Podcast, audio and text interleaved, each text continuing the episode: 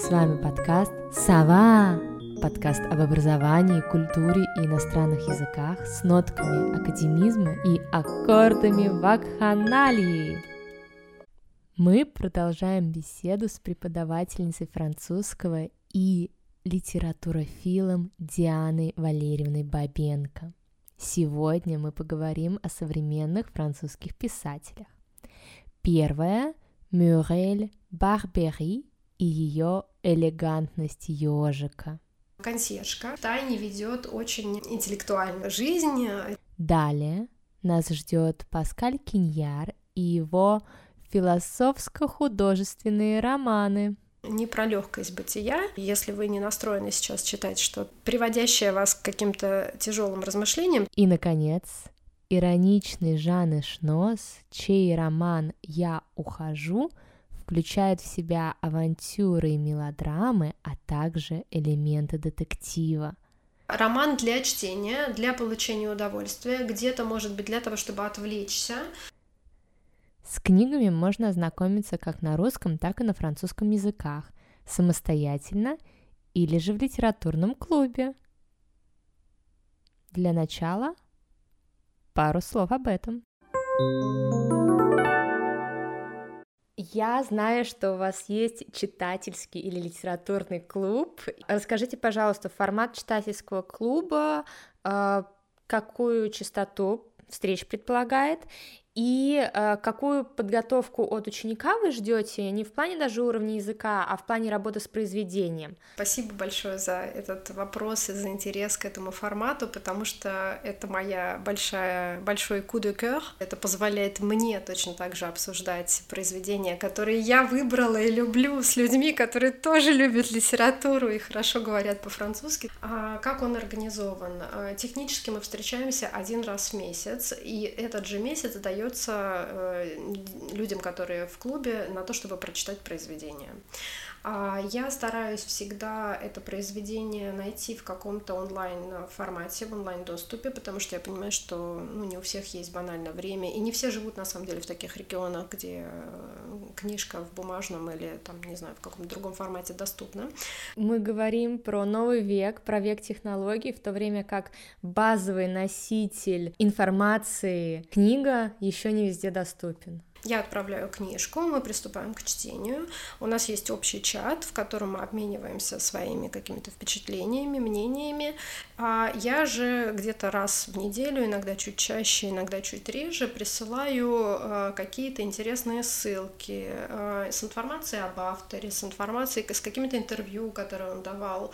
Э, зависит, конечно, от автора, насколько он известен, насколько он публичен, да, насколько он много высказывается, потому что, предположим, когда мы читали Бег Бегбедера, тут просто надо эм, что-то э, сделать для того, чтобы э, выбрать самое интересное, отсеять все то ненужное, потому что, ну, это в высшей степени публичный человек, да, и есть более такие э, закрытые авторы, более интеллектуальные где-то, которые совершенно не любят выступать на публике, поэтому каждый раз это немножко по-разному происходит. А также, если есть э, фильм, да, если есть экранизация, то я тоже стараюсь об этом рассказать, или может быть спектакли, или может быть что-то еще связанное с книгой. И в момент, когда у нас происходит встреча, она длится час, я готовлю к этой встрече вопросы, которые мне кажутся ключевыми для понимания автора и произведения. А вот этот обмен живыми э, впечатлениями и мнениями э, это, собственно, самое дорогое, ради чего это делается. Мы плавно переходим к обсуждению романа «Элегантность ежика». И сейчас Диана Валерьевна приоткроет завесу, какие откровения случаются на встречах литературного клуба. Но так получилось, что прежде чем мы перейдем к обсуждению героев, мы затронем перевод и различные трактовки и смыслы, которые появляются в итоге – Действие происходит в доме 1906 года постройки. В нем 7 этажей и всего 33 квартиры. При описании такого здания встречаются разные эфемизмы. Когда вы их услышите, обратите внимание, какая картинка возникнет у вас в голове. Итак, происходит следующий диалог. А в прошлом месяце мы читали роман Мюрьель Барбери «L'élégance du hérisson». В этом романе а, главная героиня а, — консьержка в французском многоквартирном доме в Париже. В русскоязычных источниках встречается описание «дом бизнес-класса». Ну, наверное, это не совсем соответствует действительности, потому что я в эту поездку во Франции с мыслью о том, что мы будем в сентябре читать этот роман, пошла и посмотрела на этот дом. Cette rue de Grenelle. Это, конечно, совершенно не бизнес-класс, потому что это дом, который построен, ну, ну, точно не за последние годы, но это классическое такое красивое Париж. Старый фонд. Да, это правильное определение. А на первом этаже, то есть не на первом этаже, да, а на рейд-шоссе э, находится магазин Прада, а, что тоже о многом говорит. Буржуазное здание, в котором проживают снобы. Делитесь в комментариях вашими идеями какое слово наиболее точно передаст этот смысл. Теперь предлагаю перейти от декораций к содержанию. Главная героиня является консьержкой в этом доме, и у нее совершенно противнейший характер. Она неприятная дама, одинокая, давно вдова, давно потерявшая мужа, ни с кем особо не общается, а крайне снисходительно относится к а, жильцам а, дома и в тайне ведет очень интеллектуальную, скажем так, жизнь, читает не только художественную литературу, но также философию, что-то по экономике, даже немножко политике. А, например, очень много цитируется Маркс, а, которого она ценит и любит а, в книжке. Очень любит классическую русскоязычную литературу, Толстого, например.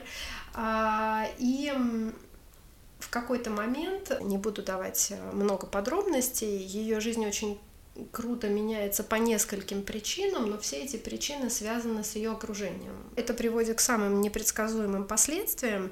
Одно из этих последствий — это возникновение личных отношений, которых у нее не было уже очень давно и, пожалуй, вообще никогда не было. То есть те отношения, которые были у нее с эм, ее мужем, давно умершим, они были другого несколько толка, а тут появляется человек, который способен э, понять, на каком языке она говорит и мыслит, и разделить ее интересы, и даже какие-то тайные э, полузавуалированные намеки прочитать, что совершенно ее покоряет. Она не рассчитывала, мне кажется, в принципе, на то, что существуют такие такие люди, которые способны считать смыслы, которые она вкладывает а, в свою жизнь.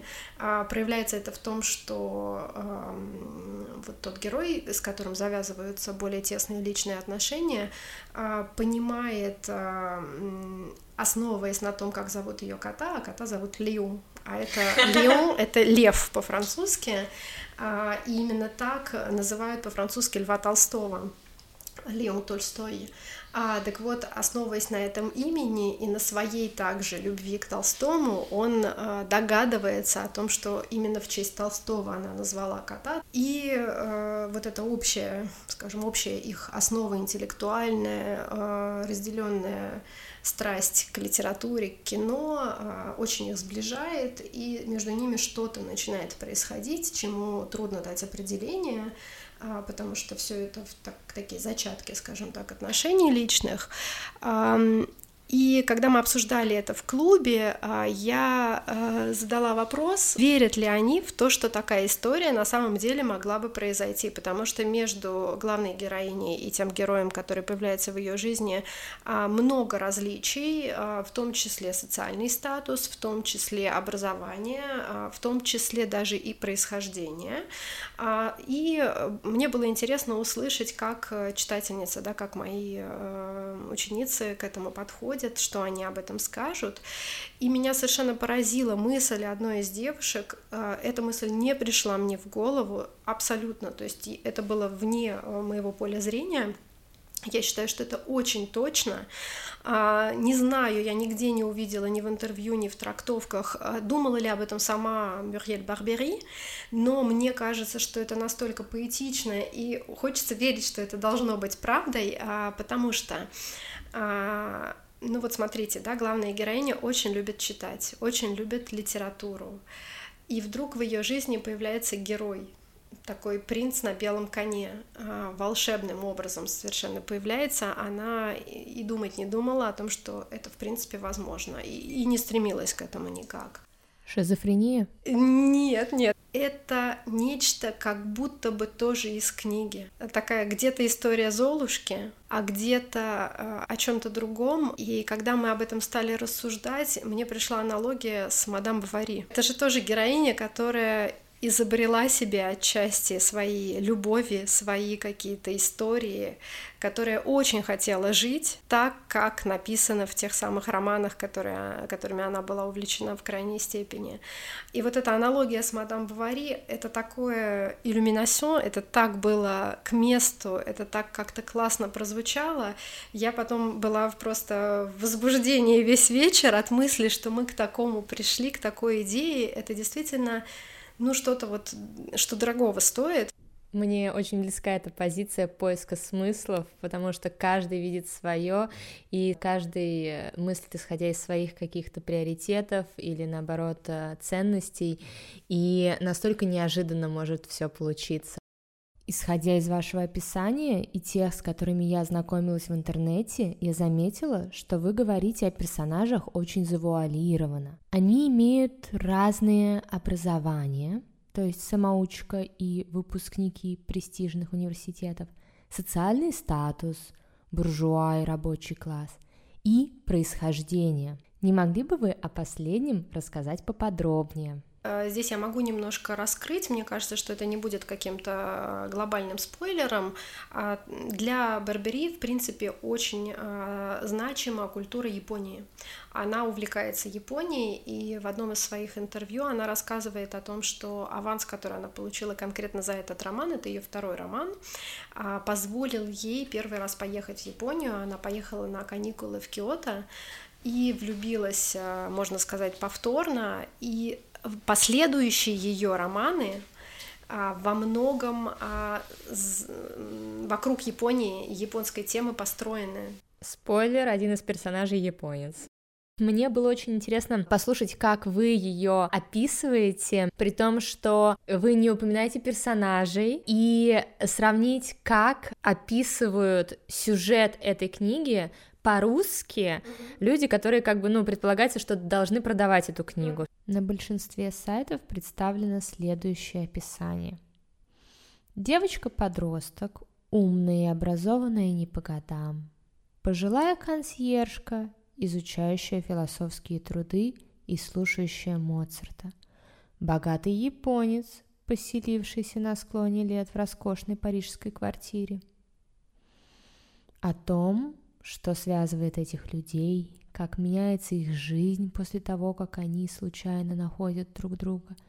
Читатель узнает, открыв этот прекрасный, тонкий, увлекательный роман. Конец описания. У вас появилось желание скорее прочитать эту книгу и узнать, что же произошло? У меня нет, но я с удовольствием поделюсь с вами тем интересным, что прочитала я об этой книге и ее авторе – Мюрель Барпери родилась в 1969 году в Касабланке. Она закончила престижное учебное заведение L'École Normale Supérieure – высшая нормальная школа, где получила степень преподавателя философии. «Элегантность ежика» – ее вторая книга. Она была написана в 2006 году. Сперва критики ее не заметили, но спустя какое-то время – Книга стала одной из самых продаваемых во Франции. Успех ежика приписывают эффекту сарафанного радио. Видимо, будучи интеллектуалкой североафриканского происхождения, Мюрель Барбери является скорее не теоретиком, а специалистом-практиком в области французского лицемерия и снобизма. Вив Гроскоп Репортер Гардиана удивляется, что элегантность ежика, радикальный манифест против французской классовости и лицемерия, вызвал такой энтузиазм у своих соотечественников. Эльсон Эндерсон для Нью-Йоркера пишет о том, что этот роман доступен для понимания широкой аудитории, потому что Мюрель Барпери балансирует между художественным произведением и билетристикой. Исходя из мнения критиков, судьба романа перекликается с историей консьержки, главной героиней. Вы заметили сходство? Продолжаем литературную рубрику и переходим к Паскалю Киньяру, по мнению Дианы Валерьевны, зубодробительному автору. Вы порекомендовали брать романы, а не эссе. Э, я последовала данному совету. У меня, собственно говоря, была там неделя-полторы с эссе, я и не ознакомилась в итоге. Э, расскажите немного, пожалуйста, про Киньяра и про мотивацию, почему э, романы, а не эссе, потому что по своим ощущениям я прочитала «Терраса в Риме» про гравюра и «Все утро мира», и была как раз-таки в восторге от его продуманности исторической, то есть эта экспертность, она чувствуется, и, скорее всего, это как раз из-за того, что он специалист, и э, таким образом и эссе у него должны быть интересные, или как это Эссе работает? у него в высшей степени интересное, вообще Паскаль Киньяр — это очень плодотворный автор, ныне живущий, по счастью, ему уже немало лет, он, если не ошибаюсь, 48 -го года рождения, а он а, написал порядка 40-50 книг. а, это по нынешним временам это ну, практически беспрецедентные, э, беспрецедентные цифры. А среди этих книг а, немало чисто художественных произведений, романов, и также всевозможные эссе и рассуждения какие-то, да, но он называет это трете, либо эссе с романов начнем. За что я люблю Киньяра, как я с ним вообще познакомилась? Познакомилась я, мне кажется, с чтения просто, ну вот просто попала на какую-то книжку, она меня очень зацепила, и, собственно, в дальнейшем я Киньяра использовала как одного из базовых авторов, когда работала на диссертации.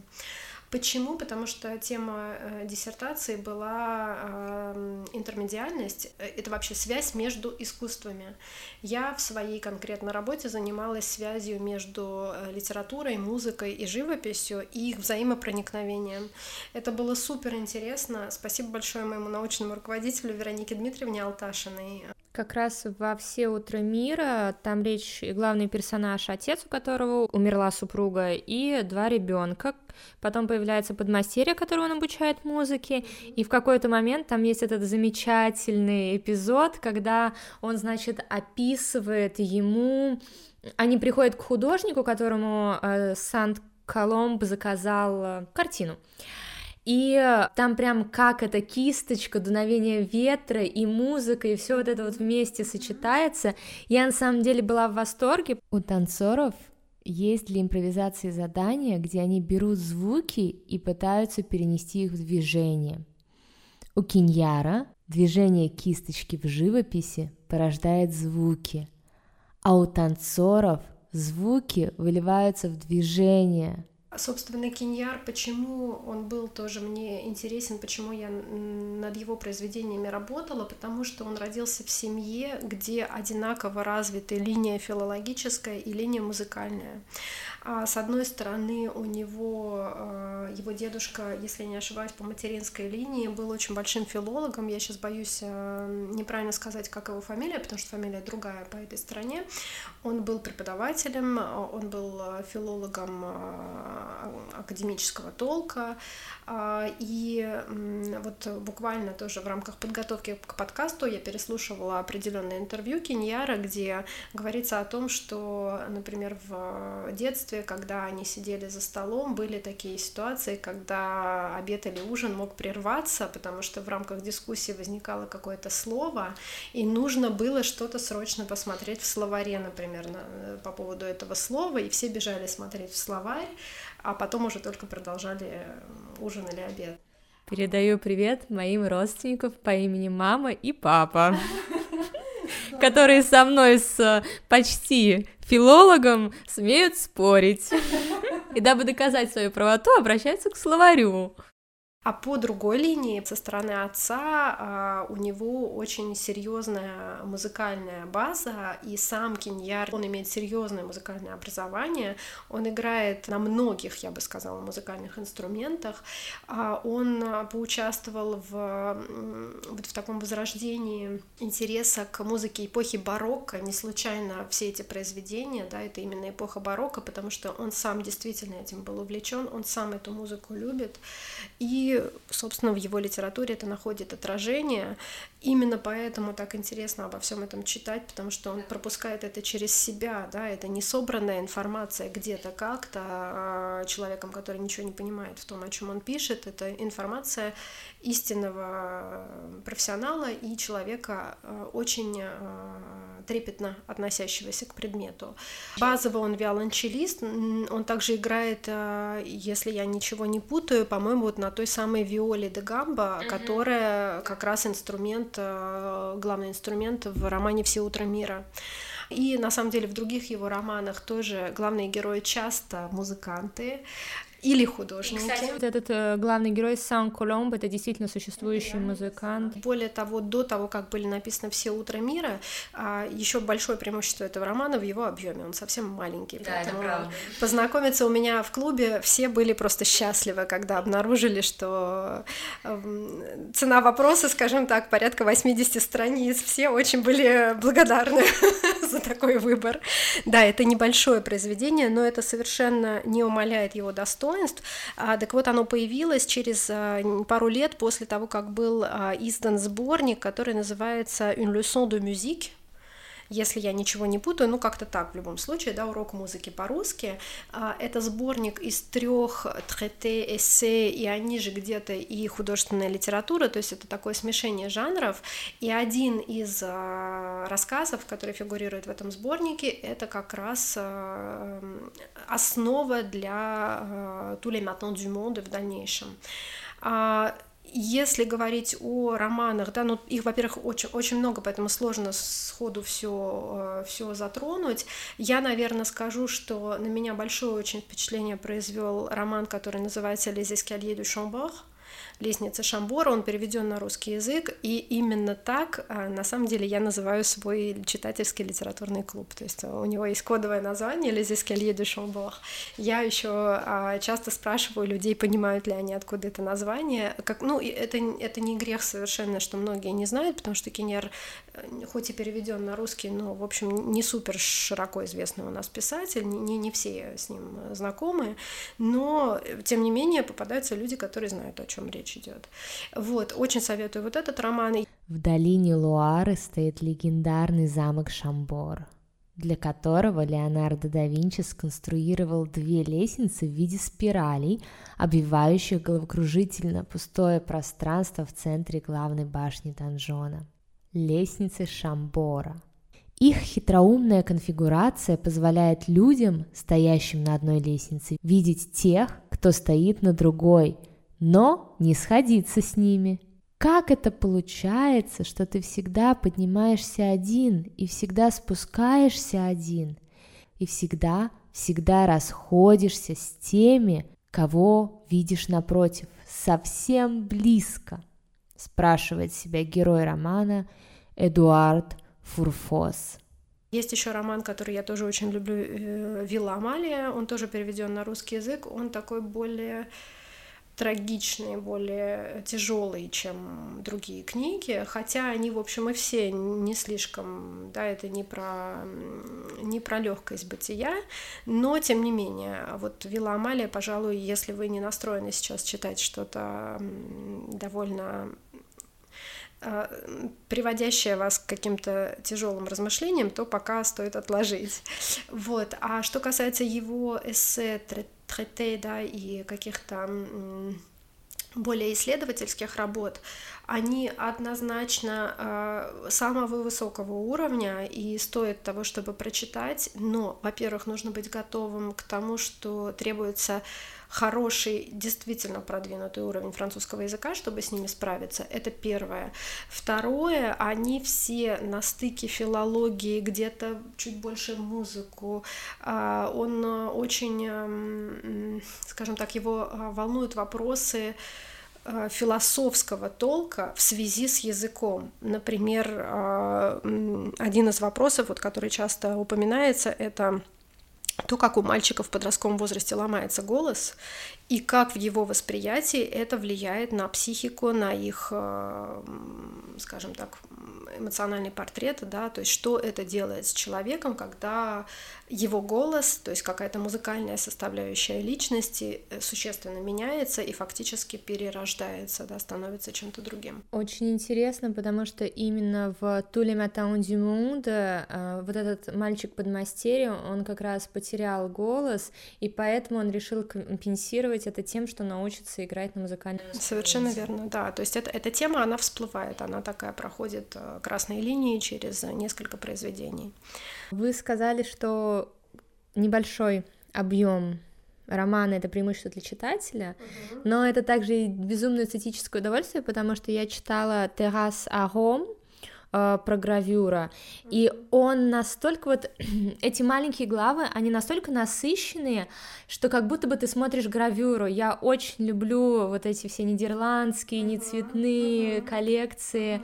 Это мое удовольствие, что называется. И я когда читала, у меня прямо как будто бы вот эти вот гравюры, которые я видела в музеях, взяли и написали. Я прям вижу эти сцены, там как кто-то кислоту кидает, или какой-нибудь сцена а, объяснения, значит, где мужчина уже несчастный, и к нему, значит, женщина приходит. Это настолько все вот бьет в глаза, как текст может передавать и даже что ли провоцировать визуальный образ.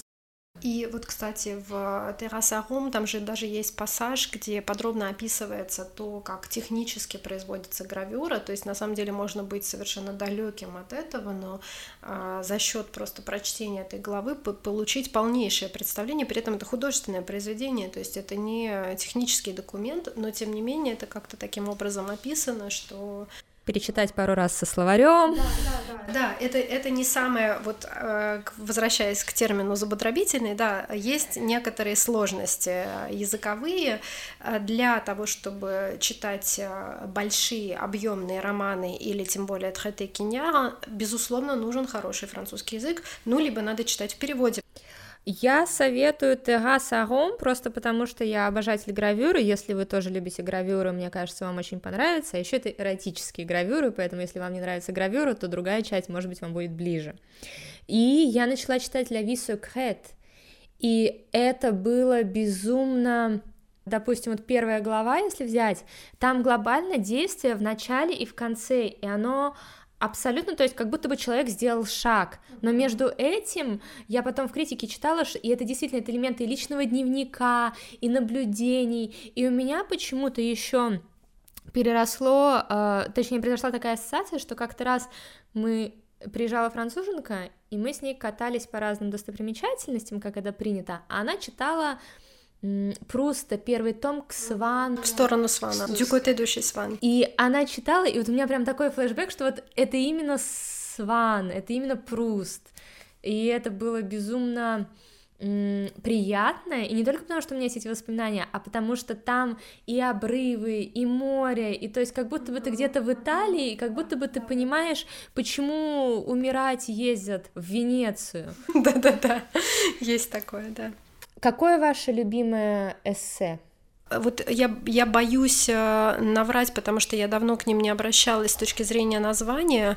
А, мне кажется, что это и есть название э, «Le mot sur le bout de la langue». Да, это, это и есть выражение, слово вертится на языке. Про память, про язык, про то, как нам приходят слова, про то, как мы их воспринимаем, обрабатываем, вводим в речь. Глобально то, чем занимаются когнитивисты да? по сей день. Да. Замечательно. Спасибо вам большое от меня. Я искренне благодарна за знакомство с таким автором, тем более, что я как бы любитель именно таких философских вещей, и мне прям близко сесть и окунуться в это, несмотря на то, что даже нет каких-то более, что ли, практического применения. Вот как будто бы...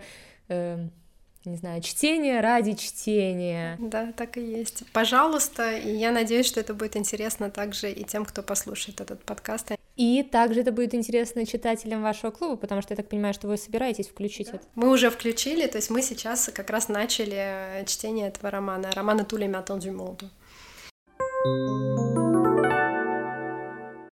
Следующий на повестке у нас Жан Эшноз. Я тоже его почитала. Во-первых, э, я так понимаю, что он канад, ну то есть он рожден во Франции, но многое связано с Канадой у него. Да, совершенно верно. А что ты почитала? Я ухожу.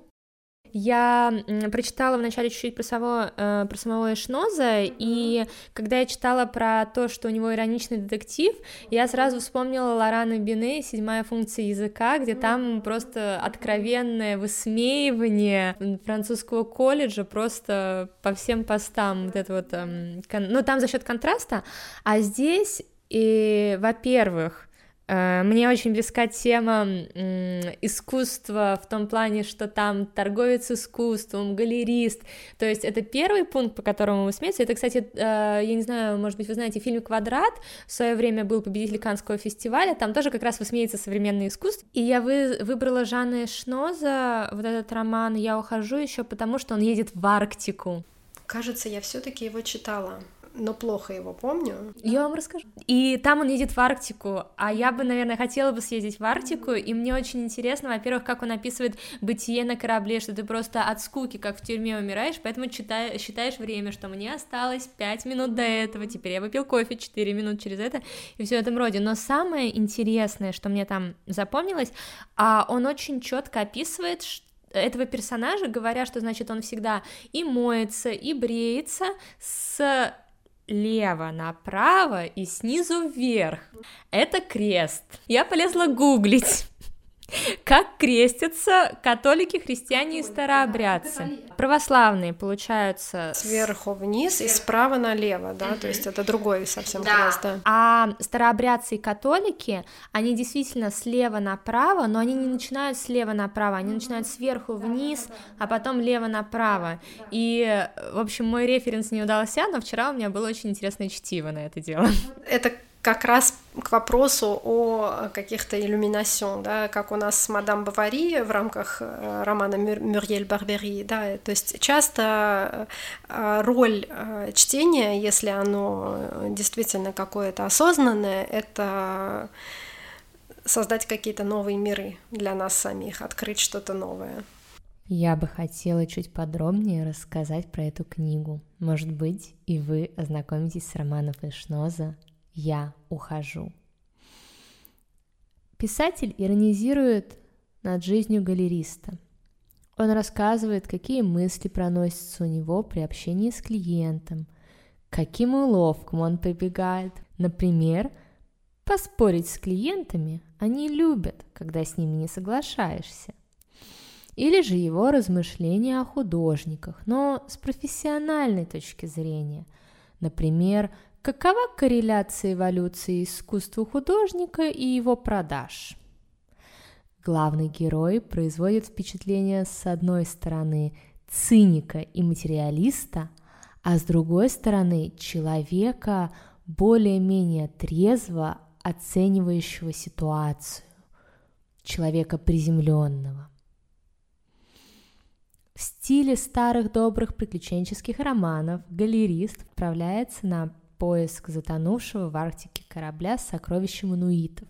Мне кажется, что путешествие в Арктику набирает сейчас популярность, так что есть шанс подготовиться к путешествию. Давайте узнаем, какие опасности нас ждут. Опять же, не обошлось без иронии. Например, о встрече с медведем. Главный герой размышляет, что тебе дают разные советы, но в общем и целом шансов без ружья выжить крайне мало. Да и встреча-то с медведем вряд ли произойдет, но все равно тебе рассказывают, что нужно бросить яркий предмет в сторону, чтобы отвлечь его внимание. А если это не сработало, то бежать от медведя не стоит, он явно быстрее вас.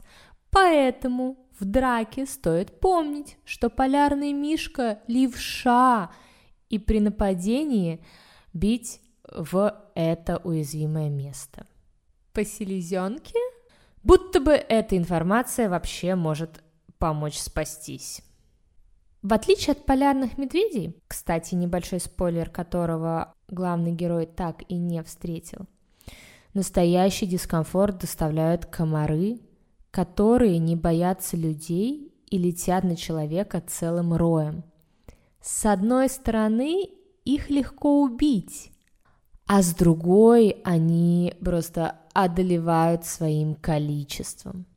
Более того, они умудряются пить кровь сквозь одежду. Для главного героя, некогда заядлого курильщика, бросившего по настоянию врача, оказалась настоящей пыткой или же, наоборот, спасением, что наэффективнейшее оружие против комаров – это как раз табачный дым. Нетривиальная причина для возобновления пагубных привычек. Что же касается перемещения по Арктике, то во многом комфорт путешествия зависит от гончих собак и их поведения внутри стаи. Не обошлось без курьезов, но я хочу рассказать вам не об этом. У одного исследователя Арктики я вычитала, что если во время поездки кто-то из собак филонил, то при остановке внутри банды поднимается гул, потому что идет активное выяснение отношений по данному вопросу. Лениться никому не дадут. А чтобы узнать, какие все же произошли казусы, скорее открывайте книгу и приступайте к чтению. Одна из особенностей Эшноза состоит в том, что он смешивает жанры. Начинается все с элементами мелодрамы в Париже. Затем главный герой отправляется на поиск сокровищ в Арктику. А дальше, по возвращении, сюжет развивается в стиле детектива. Больше интриг я раскрывать не буду. Скажу лишь, что не обошлось и без смертей. На такой оптимистической ноте я заканчиваю вашу вербовку в погружение, ознакомление и чтение романа Эшноза «Я ухожу». И э, этот роман, я бы на самом деле его посоветовала просто потому, что по сравнению с Паскаль Киньяром он гораздо проще, он очень легкий. И Шнос совсем другого сорта автор, то есть это просто не в такой степени интеллектуальный роман. Он не претендует на философский трактат. Абсолютно, да. Это э, роман для чтения, для получения удовольствия, где-то, может быть, для того, чтобы отвлечься. А, это роман, который а, читается действительно гораздо легче, чем любое произведение Киньяра, что с точки зрения лексики, что с точки зрения смыслов. Соответственно, это роман а, в гораздо большей степени насыщенный действиями, и в гораздо большей степени интригующий. А, Киньяр, он а, в меньшей степени интригует, он больше про то, чтобы погрузиться в себя, вот все то, что мы до этого сказали, погрузиться в себя, задать себе какие-то вопросы, навеянные тем, что он раскрывает в своем произведении. Да, Эшнос — это произведение для чтения, для удовольствия. Ваше любимое произведение у Жан Эшноза, и что бы вы могли посоветовать? А, ну, наверное, вот приходит в голову роман «Les Grandes Blondes», Опять же, не знаю, как он переведен на русский и переведен ли он, возможно, не переведен вообще. Это тоже классический детектив, при этом это детектив не лишенный смыслов, а не лишенный э, идей каких-то собственных. А в нем тоже есть приключения. А не буду подробнее рассказывать, потому что как раз поскольку здесь много интриги и много каких-то загадок, то не хочется спойлерить. Детектив про блондинок, как мы узнали из названия. Примерно так, да. Когда выбираем книгу для чтения, а, я читала про такую методику, что чтобы книгу вам легко было читать, а, нужно взять, прочитать там первый абзац или первую страницу, может быть, первую главу, и чтобы примерно 90-95% эм, процентов слов было знакомо. В таком случае книгу вам читать легко. Но я понимаю, что э, даже в русском языке, мне кажется, любой роман Достоевского или Толстого предполагает наличие 5 или 10% слов, э, незнакомых с, ну, современному читателю. Какие у вас рекомендации по выбору произведений, если вот я хочу почитать на э, языке оригинала не адаптированное? Um Я думаю, что это очень сильно зависит от э, целей и задач, которые мы э, вкладываем для удовольствия. Конечно, тогда лучше брать что-то, что доступно уже нам по уровню, если это не языковая задача, а общежизненная какая-то. То есть я, честно говоря, не задумывалась вот с точки зрения, насколько должно быть понятно все в каком процентном соотношении. А я, честно говоря, думаю, что даже если, ну, порядка, например, 20% нам будет непонятно, это допустимо, потому что дальше уже зависит от наших э, читательских э, настроек, предпочтений, потому что кто-то довольствуется тем, что понимает настроение, считывает его, а, понимает основную линию повествования. Кого-то это будет очень сильно раздражать. Если вы относитесь к таким читателям, то, конечно, надо выбирать книгу абсолютно доступную по уровню, которая э, позволит следить эм, очень четко за происходящим и все понимать, и описание понимать, да, нигде не сомневаться, может быть, иногда заглянуть в словарь просто для того, чтобы уточнить что-то. Но в целом, а, да, в целом я считаю, что определенный объем, скажем, в рамках 20-25% незнакомых слов, это допустимо. Если говорить, да, во мне, конечно, тут говорит э, преподаватель иностранного языка, если говорить э, с точки зрения именно освоения иностранного языка, то это как раз э, то, что та практика, которая позволяет нам выработать выработать то самое смирение относительно того, что мы не все знаем, не всем владеем, и научиться немножко спокойно к этому относиться, потому что, к сожалению, в языке никогда не бывает, что мы все знаем каким бы э, сверхъестественно образованным и умным человеком мы ни были, все равно окажутся всегда слова, которые нам не знакомы, или какие-то э, грамматические маленькие нюансы, которые вдруг как-то забылись. И я считаю, что это абсолютно нормально. Это жизнь, это то, к чему мы должны быть готовы просто. То есть э, чтение иностранной литературы не для контроль фриков? Ну, получается, что да. Нет, ну может быть, если книжка а, уровня более чем доступного, то да, это подойдет. А если, а если нет, то это будет, на мой взгляд, вызывать э, очень много отторжения, и тогда, может быть, и не надо, может быть, и не стоит. Мне еще пришла такая мысль, Получается, если в книге очень много незнакомых слов, и, в принципе, допустим, только 5 или 10 процентов понятно, то когда я читаю эту книгу на иностранном языке, я, получается, могу, что ли, почувствовать ритмику языка, в чистой форме? Безусловно. Ну, только 5-10% знакомых слов — это, конечно, более чем перекос, то есть это уже не чтение будет, а Мучение. Ковыляние, да, какое-то от слова к слову, ну, то есть 5-10% это одно слово в фразе, а то и одно слово на две фразы, это чересчур. А, конечно, хотя бы, не знаю, 50-60% должны быть понятны, канва какая-то. А вот, да, безусловно, это погружение в ритмику фразы, безусловно, это то, что поможет нам как-то тоже привыкнуть к языку, влиться в новый мир, в новую систему, потому что язык, безусловно, это новая система, новая ментальность. И вот эта самая ритмика — это ее отражение этой ментальности, поэтому да, это очень полезная вещь, которая нам помогает как-то вот подспудно не, а, поскольку я не ученый, то я не могу обосновать это научно, но лично для меня это работает, безусловно. Допускаю, что не для всех. Спасибо, что дослушали до конца. С вами был подкаст «Сова». До новых встреч! Вундеба! И обязательно подписывайтесь, иншалла, на наш подкаст. Ссылки на соцсети, где вы можете следить за нашими обновлениями, вы найдете в описании.